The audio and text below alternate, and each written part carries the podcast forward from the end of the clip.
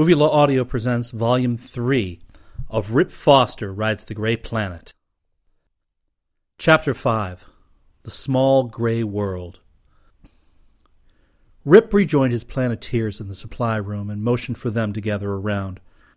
I know why the Terra Base sent us the fighting equipment, he announced.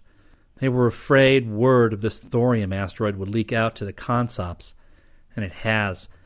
A Connie cruiser blasted off from Marsport and headed this way. He watched the faces of his men carefully to see how they would take the news. They merely looked at each other and shrugged. Conflict with Consops was nothing new to them. The freighter that found the asteroid landed at Marsport, didn't it? Koa asked. Getting a nod from Rip, he went on. Then I know what probably happened. The two things spacemen can't do are breathe high vac and keep their mouths shut.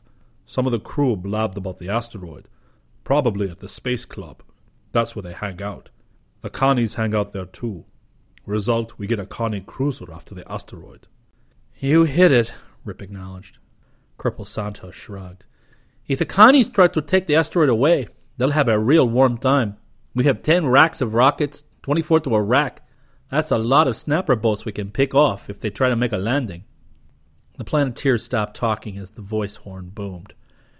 Get it! We are going to no weight. Prepare to stay in no weight indefinitely. Rotation stops in two minutes. Rip realized why the order was given. The Scorpius could not maneuver while in a gravity spin, and O'Brien wanted to be free to take action if necessary. The voice horn came on again. Now get it again. The ship may maneuver suddenly. Prepare for acceleration or deceleration without warning. One minute to no weight. Rip gave quick orders. Get lines around the equipment and prepare to haul it. I'll get landing boats assigned and we can load. Then prepare space packs. Lay out suits and bubbles. We want to be ready the moment we get word.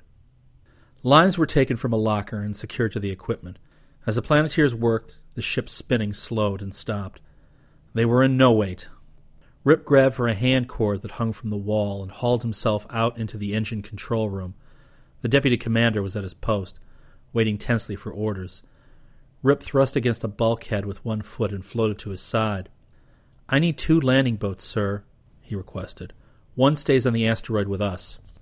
Take numbers five and six. I'll assign a pilot to bring back five to the ship after you've landed. Thank you, sir.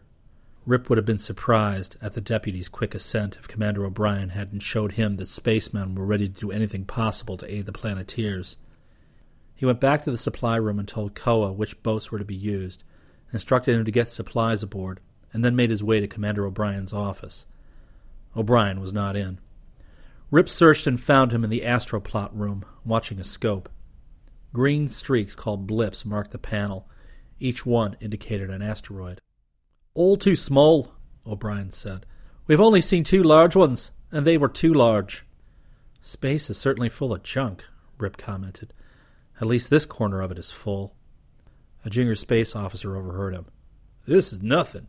We're on the edge of the asteroid belt. Closer to the middle, there's so much stuff a ship has to crawl through it. Rip wandered over to the main control desk. A senior space officer was seated before a simple panel on which there were only a dozen small levers, a visiphone, and a radar screen. The screen was circular, with numbers around the rim, like those on an Earth clock. In the center of the screen was a tiny circle. The central circle represented the Scorpius. The rest of the screen was the area dead ahead. Rip watched and saw several blips on it that indicated asteroids. They were all small. He watched interested as the cruiser overtook them. Once, according to the screen, the cruiser passed under an asteroid with a clearance of only a few hundred feet. You didn't miss that one by much, Rip told the space officer. Don't have to miss it by much, he retorted. A few feet are good as a mile in space. Our blast might kick them around a little, and maybe there's a little mutual mass attraction, but we don't worry about that. He pointed to a blip that was just swimming into view, a sharp green point against the screen. We do have to worry about that one. He selected a lever and pulled it toward him. Rip felt sudden weight against his feet. The green point on the screen moved downward below center. The feeling of weight ceased. He knew what had happened, of course. Around the hull of the ship, set in evenly spaced lines, were a series of blast holes through which steam was fired. The steam was produced instantly by running water through the heat coils of the nuclear engine. By using groups or combinations of steam tubes, the control officer could move the ship in any direction, or send it rolling, spin it end over end, or even whirl it into eccentric patterns. How do you decide which tubes to use? Rip asked. Depends on what's happening. If we were ducking missiles from an enemy, I get orders from the commander. But to duck asteroids, there's not much problem. I go over them by firing the steam tubes along the bottom of the ship. That way you feel acceleration on your feet. If I fired the top tubes, the ship would drop out from under those who were standing. They'd all end up on the ceiling. Rip watched for a while longer, then wandered back to Commander O'Brien. He was getting ambitious. At first, the task of capturing an asteroid and moving it back to Earth had been rather unreal, like some of the problems he had worked out while training on the space platform. Now he was no longer calm about it. He had faith in the Terra base Planeteer specialists, but they couldn't figure everything out for him. Most of the problems of getting the asteroid back to Earth would have to be solved by Lieutenant Richard Ingalls Peter Foster. A junior officer suddenly spoke up. Sir, I have a reading at 270 degrees, 23 degrees, 8 minutes high. Commander O'Brien jumped up so fast that the action shot him to the ceiling. He kicked down again and leaned over the officer's scope. Rip got there by pulling himself right across the top of the chart table. The green point of light on the scope was bigger than any other he had seen.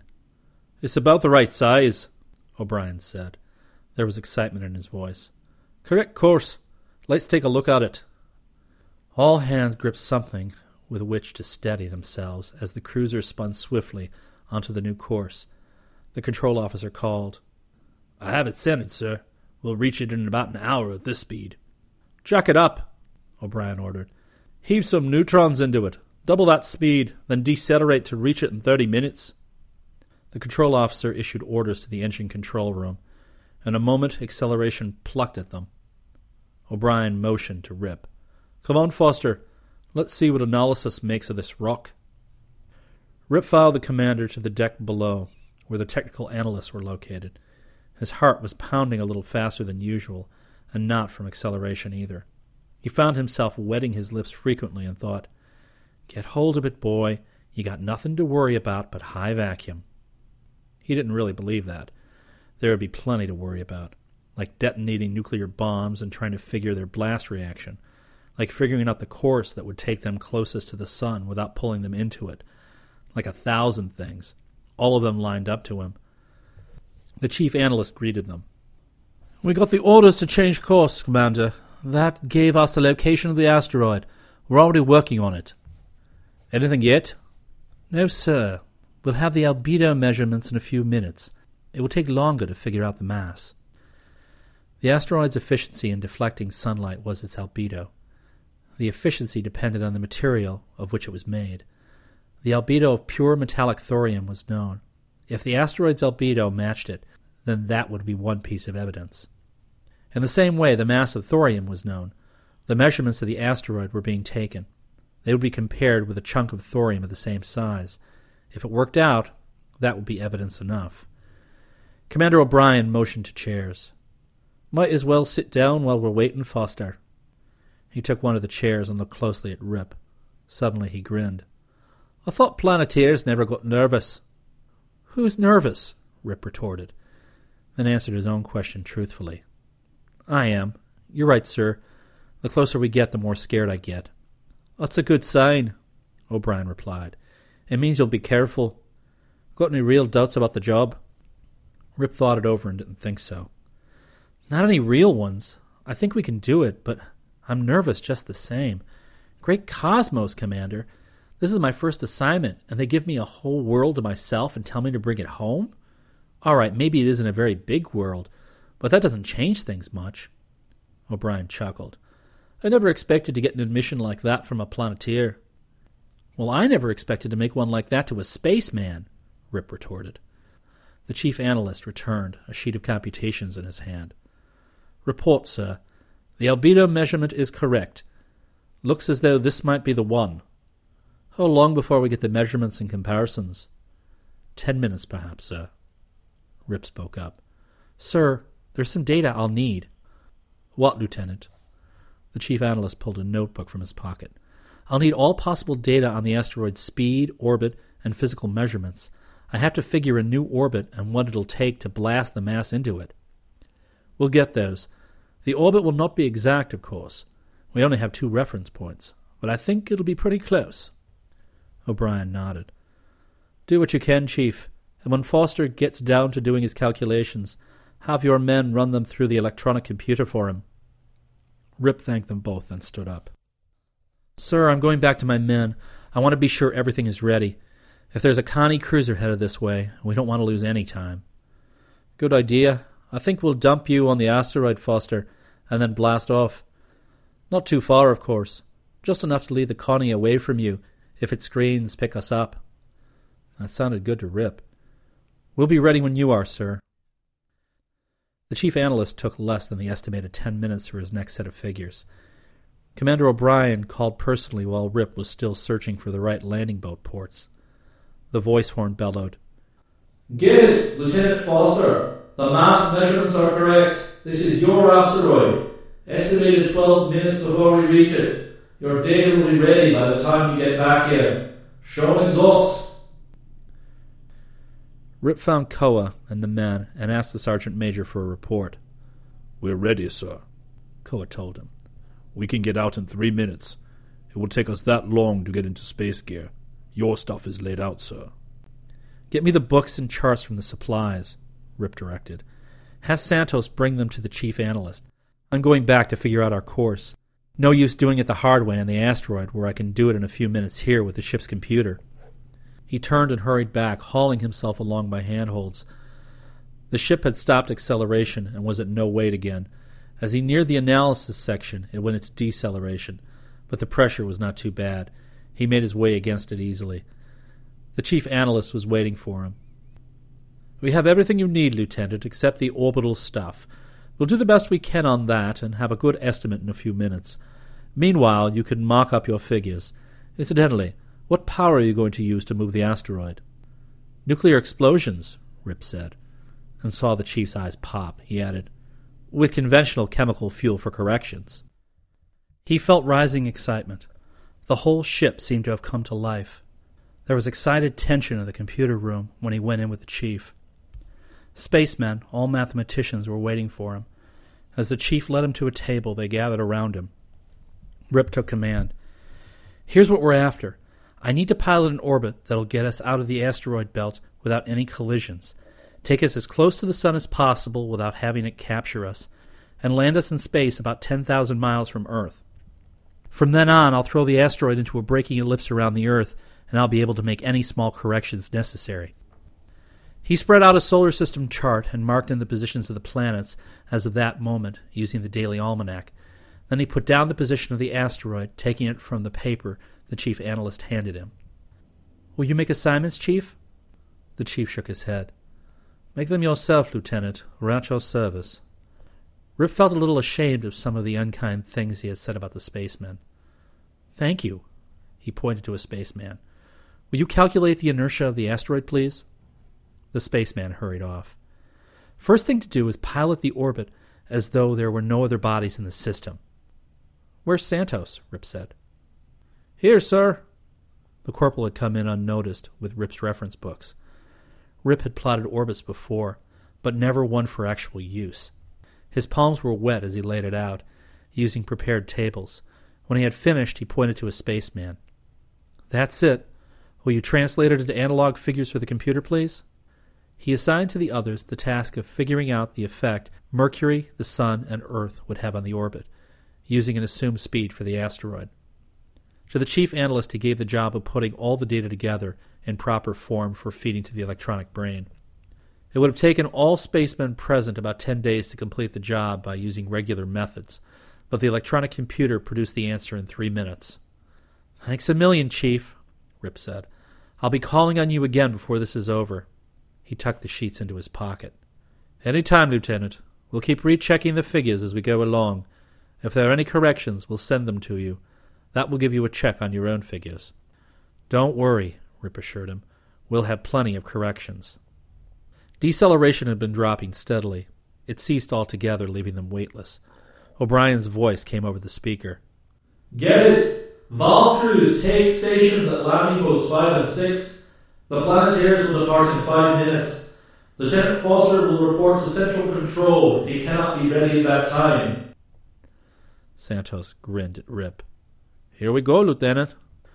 Rip's heart would have dropped into his shoes if there had been any gravity. Only a little excitement showed on his face, though. He waved his thanks at the analysts and grinned back at Santos. Shown exhaust, Corporal. High vac is waiting.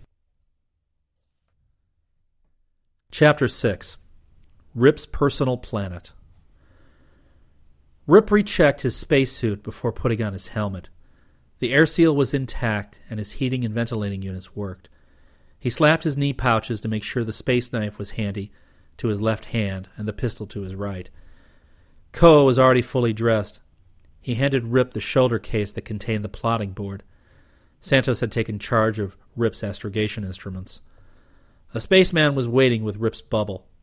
At a nod, the spaceman slipped it on his head. Rip reached up and gave it a quarter turn. The locking mechanism clamped into place. He turned his belt ventilator control on full, and the spacesuit puffed out. When it was fully inflated, he watched the pressure gauges. It was steady. No leaks in suit or helmet. He let the pressure go down to normal. Koa's voice buzzed in his ears. You hear me, sir? Rip turned the volume of his communicator down a little and spoke in a normal voice. I hear you. Am I clear? Yes, sir. All men dressed and ready. Rip made a final check. He counted his men, then personally inspected their suits. The boats were next. They were typical landing craft, shaped like rectangular boxes. There was no need for streamlining in the vacuum of space. They were not pressurized. Only men in spacesuits rode in the ungainly boxes. He checked all blast tubes to make sure they were clear. There were small single tubes on each side of the craft. A clogged one could explode and blow the boat up. Koa, he knew, had checked everything already, but the final responsibility was his. In space, no officer or sergeant took anyone's word for anything that might mean lives. Each checked every detail personally. Rip looked around and saw the Planeteers watching him. There was approval on the faces behind the clear helmets, and he knew they were satisfied with his thoroughness. At last, certain that everything was in good order, he said quickly, Pilots, man your boats. Doust got into one, and a spaceman into the other. Doust's boat would stay with them on the asteroid.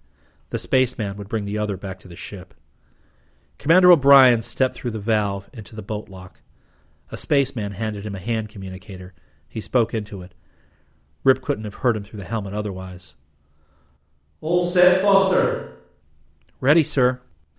Good. The long range stream picked up a blip a few minutes ago. It's probably that Connie cruiser. Rip swallowed. The Planeteers froze, waiting for the commander's next words. Our screens are a little better than theirs, so there's a slim chance they haven't picked us up yet. We'll drop you and get out of here. But don't worry, we have your orbit fixed, and we'll find you when the screens are clear. Suppose they find us while you're gone? Rip asked. It's a chance, O'Brien admitted. You'll have to take Spaceman's luck on that one, but we won't be far away. We'll duck behind Vesta or another of the big asteroids and hide so their screens won't pick up our motion. Every now and then we'll sneak out for a look. If the screen seems clear, if those high vac vermin do find you, get on the landing boat radio and yell for help. We'll come blasting. He waved a hand, thumb, and forefinger held together in the ancient symbol for everything right, and then ordered, Get flaming. He stepped through the valve. Clear the lock, Rip ordered. Open outer valve when ready. He took a quick final look around. The pilots were in the boats. His planeteers were standing by, safety lines attached to the boats and their belts. He moved into position and snapped his own line to a ring on Doust's boat. The spacemen vanished through the valve and the massive door slid closed. The overhead lights flickered out. Rip snapped on his belt light and the others followed suit. In front of the box like landing boats, a great door slid open and air from the lock rushed out. Rip knew it was only imagination, but he felt for a moment as though the bitter cold of space, near absolute zero, had penetrated his suit. Beyond the lights from their belts, he saw stars and recognized the constellation for which the space cruiser was named. A superstitious spaceman would have taken that as a sign of good luck. Rip admitted that it was nice to see. Float 'em, he ordered. The Planeteers gripped handholds at the entrance with one hand, and launching rails on the boats with the other and heaved. The boat slid into space. As the safety lines tightened, the Planeteers were pulled after the boat. Rip left his feet with a little spring and shot through the door. Directly below him, the asteroid gleamed darkly in the light of the tiny sun. His first reaction was, Great cosmos, what a little chunk of rock! But that was because he was used to looking from the big space platform in the great curve Terra, or at the big ball of the moon. Actually, the asteroid was fair sized when compared with most of its kind. The Planeteers hauled themselves into the boats by their safety lines. Rip waited until all were in, and then pulled himself along his own line to the black square of the door. Koa was waiting to give him a hand into the craft. The Planeteers were standing, except for Doust. Rip had never seen an old type railroad, or he might have likened the landing boat to a railroad boxcar. It was about the same size and shape, but it had huge windows on both sides and in front of the pilot, windows that were not enclosed. The space suited men needed no protection. Blast! Rip ordered. A pulse of fire spurted from the top of each boat, driving them bottom first toward the asteroid. Land at will, Rip said. The asteroid loomed large as he looked through an opening. It was rocky, but there were plenty of smooth places. Doust picked one. He was an expert pilot, and Rip watched him with pleasure. The exhaust from the top lessened, and fire spurted soundlessly from the bottom. Doust balanced the opposite thrusts of the top and bottom blasts with the delicacy of a man threading a needle. In a few moments, the boat was hovering a foot above the asteroid. Doust cut the exhausts, and Rip stepped out onto the tiny planet. The Planeteers knew what to do. Corporal Peterson produced hardened steel spikes with ring tops. Private Trudeau had a sledge Driving the first spike would be the hardest because the action of swinging the hammer would propel the planeteer like a rocket exhaust. In space, the law that every action has an equal and opposite reaction had to be remembered at every moment. Rip watched, interested in how his men would tackle the problem. He didn't know the answer himself because he had never driven a spike on an airless, almost gravityless world, and no one had ever mentioned it to him. Peterson searched the gray metal with his torch and found a slender spur of thorium, perhaps two feet high, a short distance from the boat. Here's a hold, he said.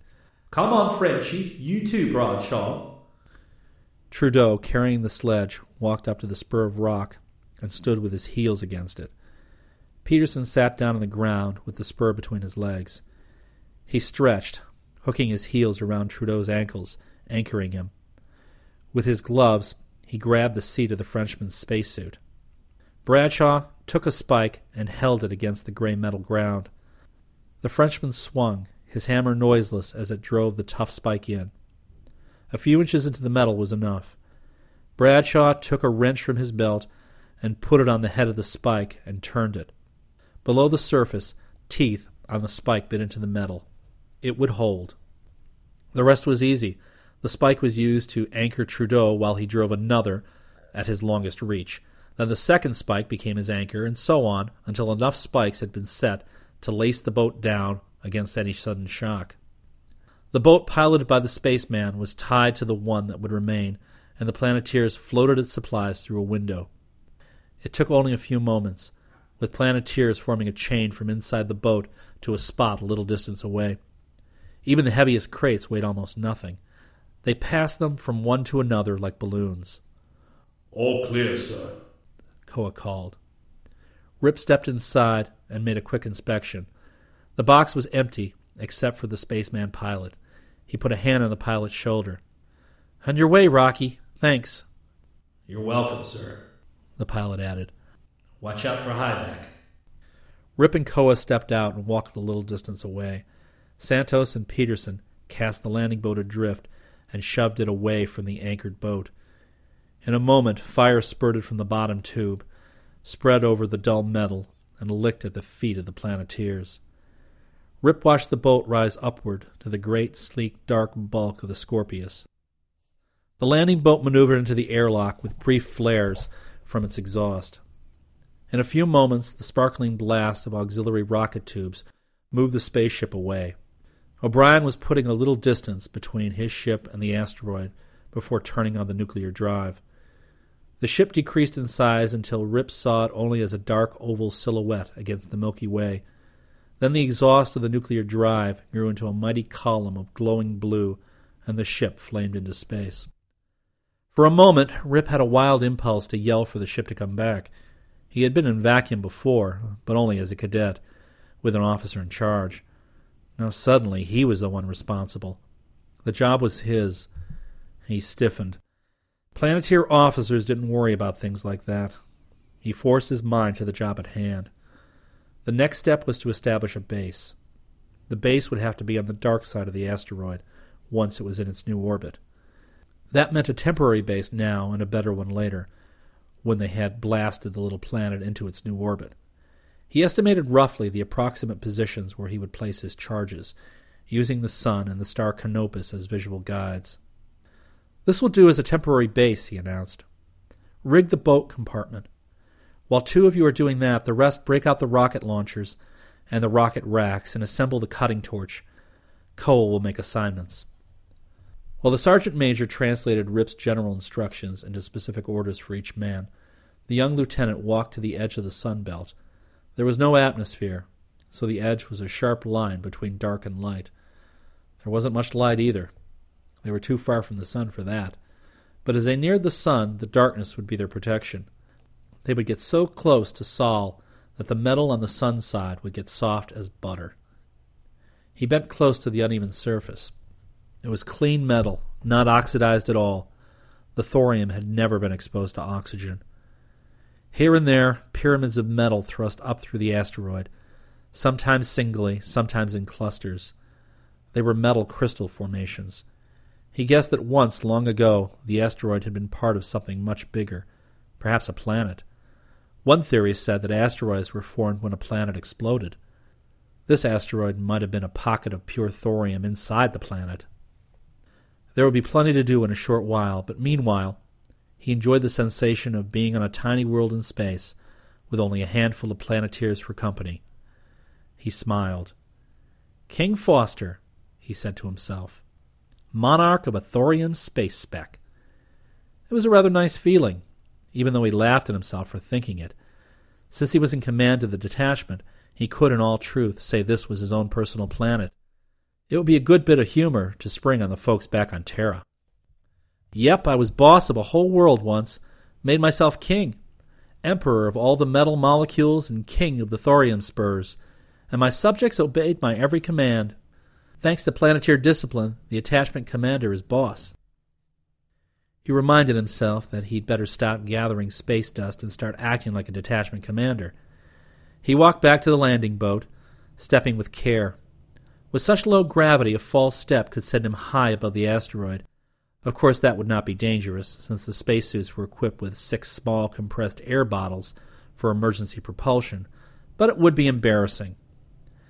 Inside the boat, Doust and Nunez were setting up the compartment. Sections of the rear wall swung out and locked into place against airtight seals, forming a box at the rear end of the boat. Equipment sealed in the stern next to the rocket tube supplied light, heat, and air. It was a simple but necessary arrangement. Without it, the Planeteers could not have eaten. There was no airlock for the compartment. The half of the detachment not on duty would walk in, seal it up, turn on the equipment, and wait until the gauges registered sufficient air and heat, then remove their spacesuits. When it was time to leave again, they would don suits, open the door, and walk out, and the next shift would enter and repeat the process. Earlier models had permanent compartments, but they took up too much room and craft designed for carrying as many men and as much equipment as possible. They were strictly work boats, and hard experience had showed the best design. The rocket launcher was already set up near the boat, it was a simple affair with four adjustable legs bolted to ground spikes. The legs held a movable cradle in which the rocket racks were placed.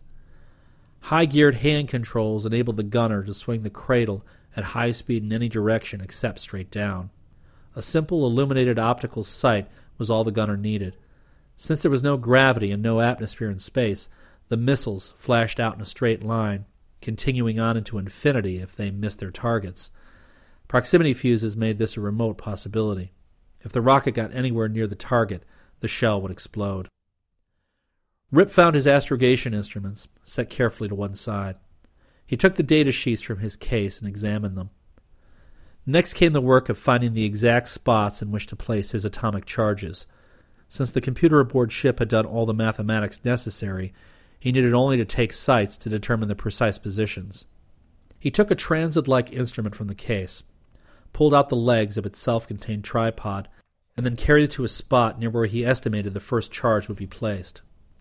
The instrument was equipped with three movable rings to be set for the celestial equator, for the zero meridian, and for the right ascension of any convenient star. Using a regular level would have been much simpler. The instrument had one, but with so little gravity to activate it, the thing was useless. The sights were specially designed for use in space, and his bubble was no obstacle to taking observations. He merely put the clear plastic against the curved sight and looked into it much as he would have looked through a telescope on Earth. As he did so, a hint of pale pink light caught the corner of his eye. He backed away from the instrument and turned his head quickly, looking at the colorimeter type radiation detector on the side of his helmet. It was glowing. An icy chill sent a shiver through him. Great galaxies! He'd forgotten. Had Koa and the others? He turned so fast he lost balance and floated above the surface like a captive balloon. Santos, who had been standing nearby to help if requested, hooked a toe on the ground spike, caught him, and set him upright on the ground again. Get me the radiation detection instruments, he ordered. Koa sensed the urgency in his voice and got the instruments himself. Rip switched them on and read the illuminated dial on the alpha counter. Plenty high, as was natural, but no danger there. Alpha particles couldn't penetrate the spacesuits. Then, his hand clammy inside the space glove, he switched on the other meter. The gamma count was far below the alpha, but there were too many of the rays around him for comfort. Inside the helmet, his face turned pale. There was no immediate danger, it would take many days to build up a dose of gamma that could hurt them. But gamma was not the only radiation. They were in space, fully exposed to equally dangerous cosmic radiation. The Planeteers had gathered while he read the instruments. Now they were watching him. They knew the significance of what he had found. I ought to be busted to recruit, he told them. I knew this asteroid was thorium, and that thorium is radioactive. If I'd used my head, I would have added nuclide shielding to the list of supplies the Scorpius provided. We could have had enough of it to protect us while around our base, even if we couldn't be protected while working on the charges. That would have at least have kept our dosage down enough for safety. No one else thought of it either, sir. Cole reminded him. It was my job to think of it, and I didn't. So I've put us in a time squeeze. If the Scorpius gets back soon, we can get our shielding before the dosage has built up very high.